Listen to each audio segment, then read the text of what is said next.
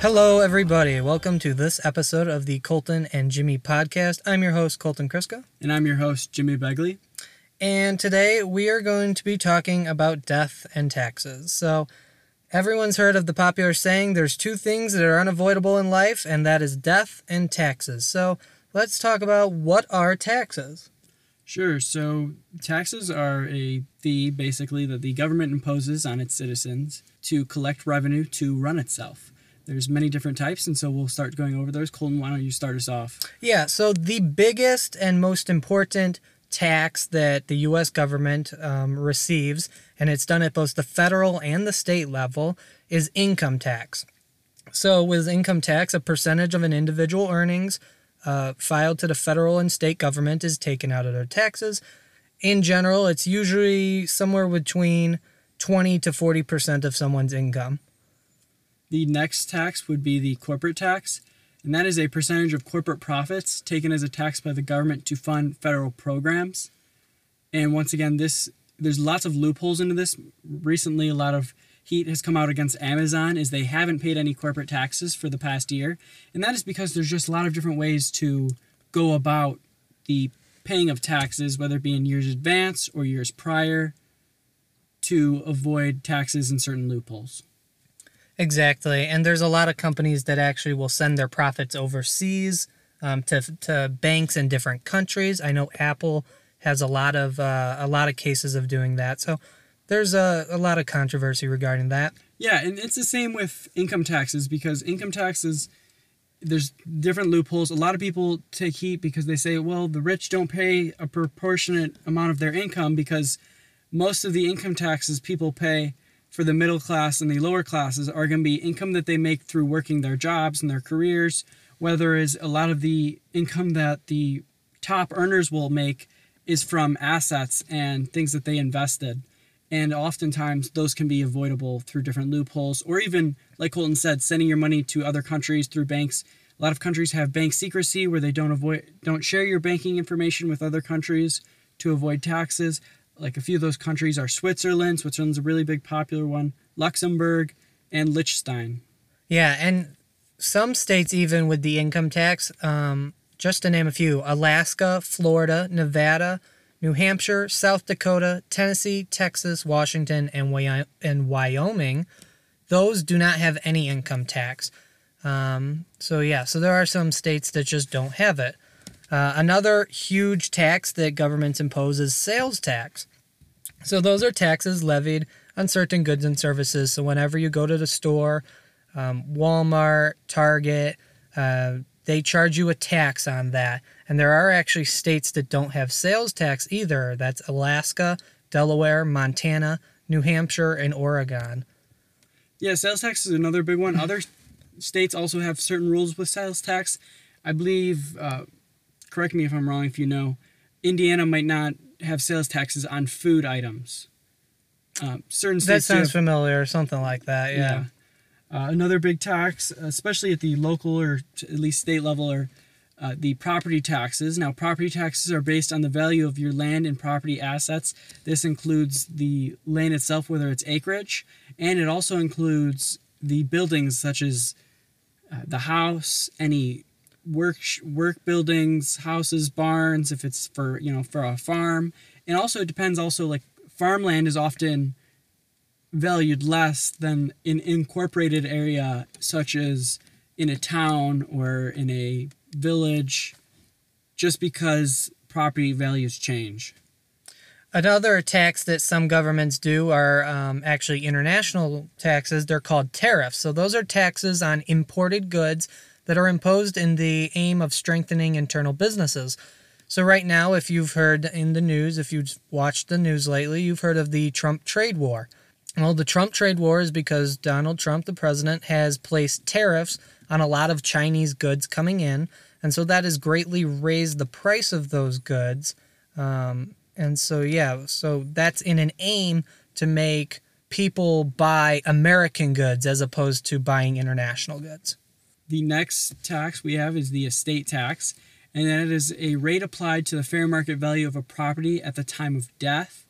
Once again, this is there's ways to avoid these taxes, whether it be through there's federal and state estate taxes, and a lot of people we've mentioned in previous videos with like our investing was in our insurance was people will buy health insurance and health insurance their or not health insurance their life insurance will values they'll buy so that their assets go into life insurance which later goes on to their kin in tax-free income Yeah, so and that's um that's one that a lot of people find, you know, loopholes out of. Um isn't it like if you put value if you put land in a in a trust, you can avoid paying estate tax sometimes yeah. and, and stuff like that.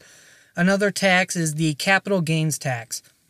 So this one in regards to this podcast, this is probably the most important tax in regards to, you know, stocks um, and other types of buying of securities Capital gains tax are levied on levied and enforced at the federal level. These are taxes on income that results from the sale of assets in which the sales price was higher than the purchasing price. So this can be on a whole wide range of things, but if you buy a stock for $50 and it goes up to $100, which you're making great return if that's true, you're going to pay capital gains tax on that $50 increase when you do sell that stock.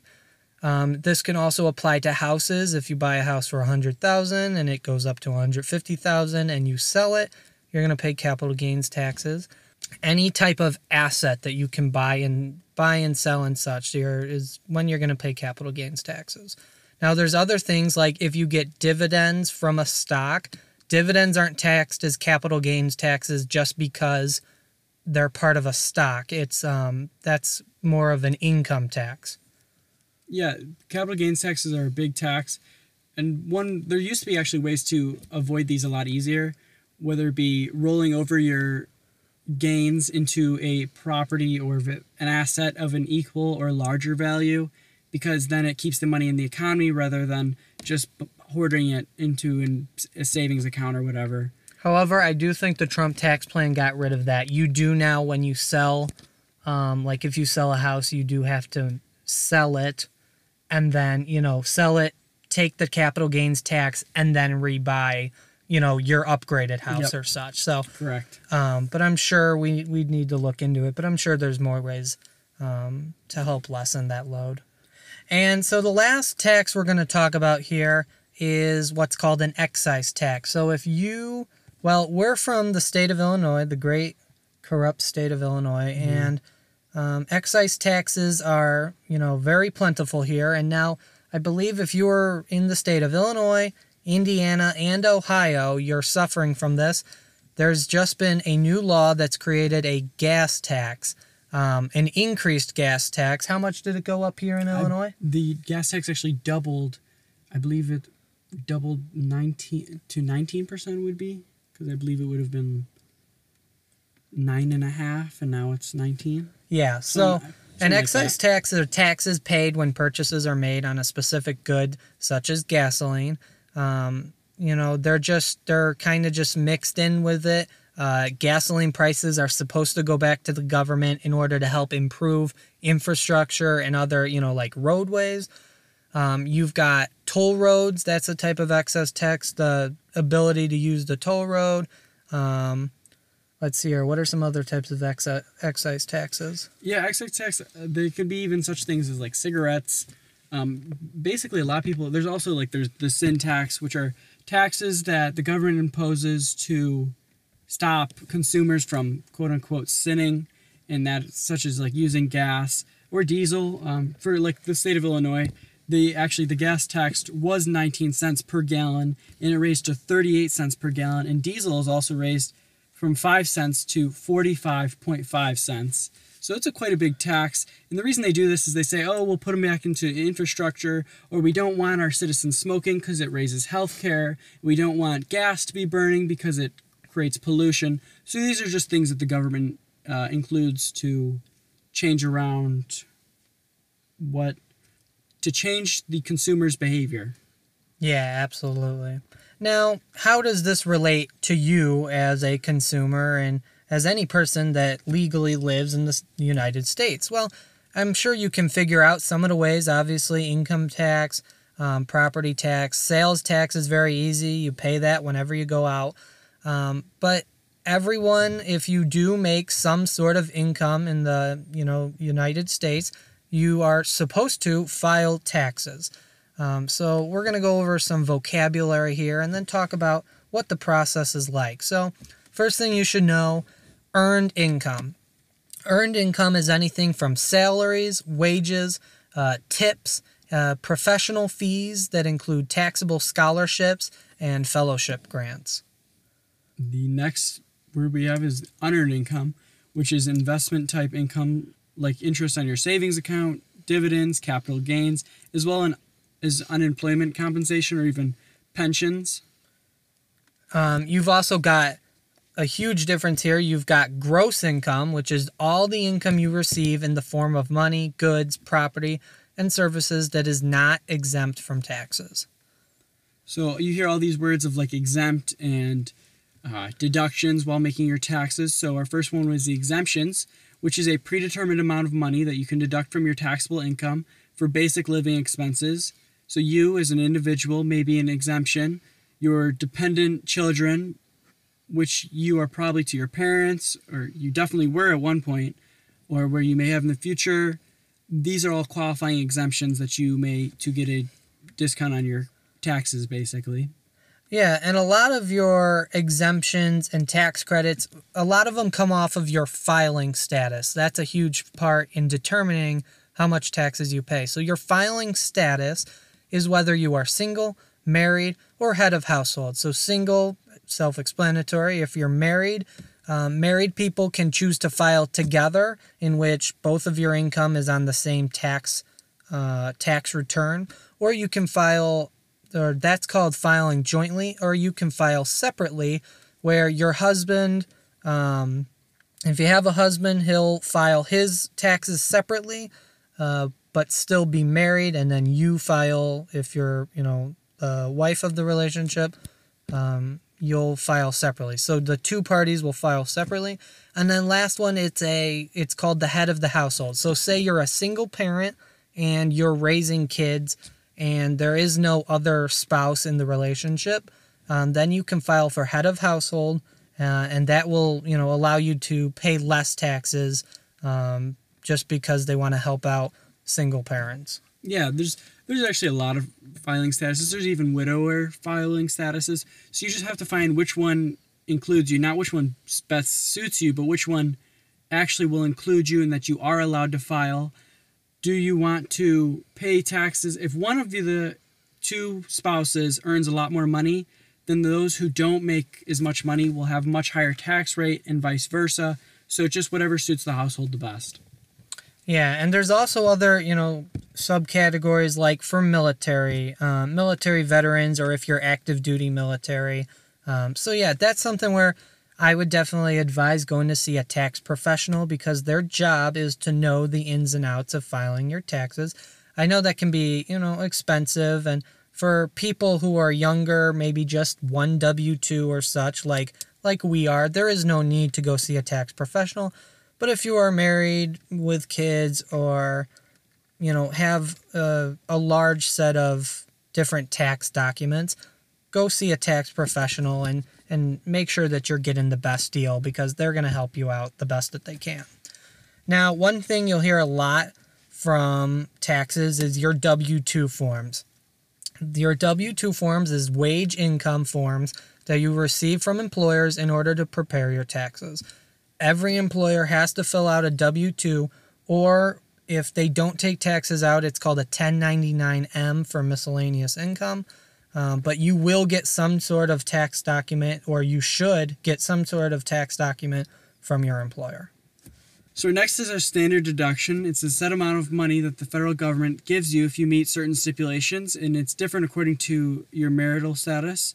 So, some of these deductions, the most popular ones are your home office, student loan interest, medical and dental expenses, home mortgage interest, and charitable contributions. Uh, about the home mortgage interest, there's also been lots of talk lately about second homes or even private yachts. A lot of people have been like, well, that's unfair. You should not be able to pay interest on those items. And also, charitable contributions, you have to make sure that the charity you are donating for is actually a recognized charity and not just someone on the street or some charity, you know, the go pay for Colton and Jimmy to have a podcast charity. It has to be an actual Yeah, so a lot of um, a lot of charities uh, will actually give you a form at the end of the year. A lot of churches, you know, if you do um, if you do some sort of like automated weekly uh, weekly yeah, automated yeah. weekly donations, they'll be able to give you a form at the end of the year that proves that you you know contributed. Um, you've also got tax credits. Um, tax credits are an amount of money that pa- taxpayers can subtract from taxes owed to their government. Um, so, unlike deductions and exemptions, which uh, which reduce the amount of taxable income, uh, tax credits actually reduce the amount of tax owed. So, some of these are earned income tax credit, uh, child tax credit, uh, credit for child dependent care, um, educational credit, savers credit, and energy savings credit, uh, just to name a few. Next, we have our itemized deductions. These are the six main categories of expenses that can be deducted. These are medical, dental, taxes, interest, charitable contributions, and casualty or and thought, theft losses. Itemized deductions reduce the amount of taxes you owe. Yeah, so that's um, that is basically you know a lot of information that uh, sets the foundation for what you need to know about taxes. Uh, like we said, you should really, if you have a if you have a non-complicated tax filing, feel free to do it on your own. If you do have a complicated tax, um, if you have a complicated tax filing, go see a professional. They'll help you do it.